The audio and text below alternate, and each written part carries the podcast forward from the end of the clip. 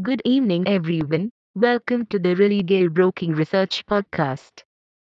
In this podcast, we will bring you the commodities market outlook for the day.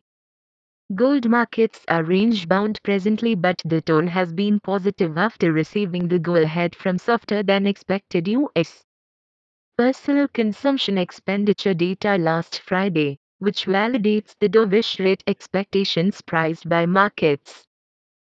Support for MCX gold lies near the 62,800 mark and resistance around the 63,350 level. Crude oil has steadied after Friday's fall. The trading volume is expected to remain thin amid ongoing holidays in some markets. Investors continue to monitor geopolitical developments in the Middle East as recent Houthi attacks on ships disrupted global trade. The view is moderately positive with support near 6050 and resistance close to the 6250 mark.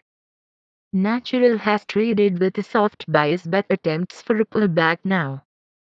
Looking ahead, the Northwestern Europe anticipates a warm start to early 2024 with above average temperatures, leading to diminished power demand and lower natural gas consumption, following a warm December.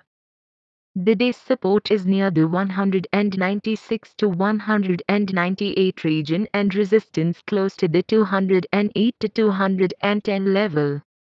Hey friends! These were the updates for today. Thanks for listening. For more updates, follow Religare reports and recommendations on Religare Dynamic at our website. You can also contact your relationship manager or the nearest branch. Please read the disclaimer document available on Religare Online.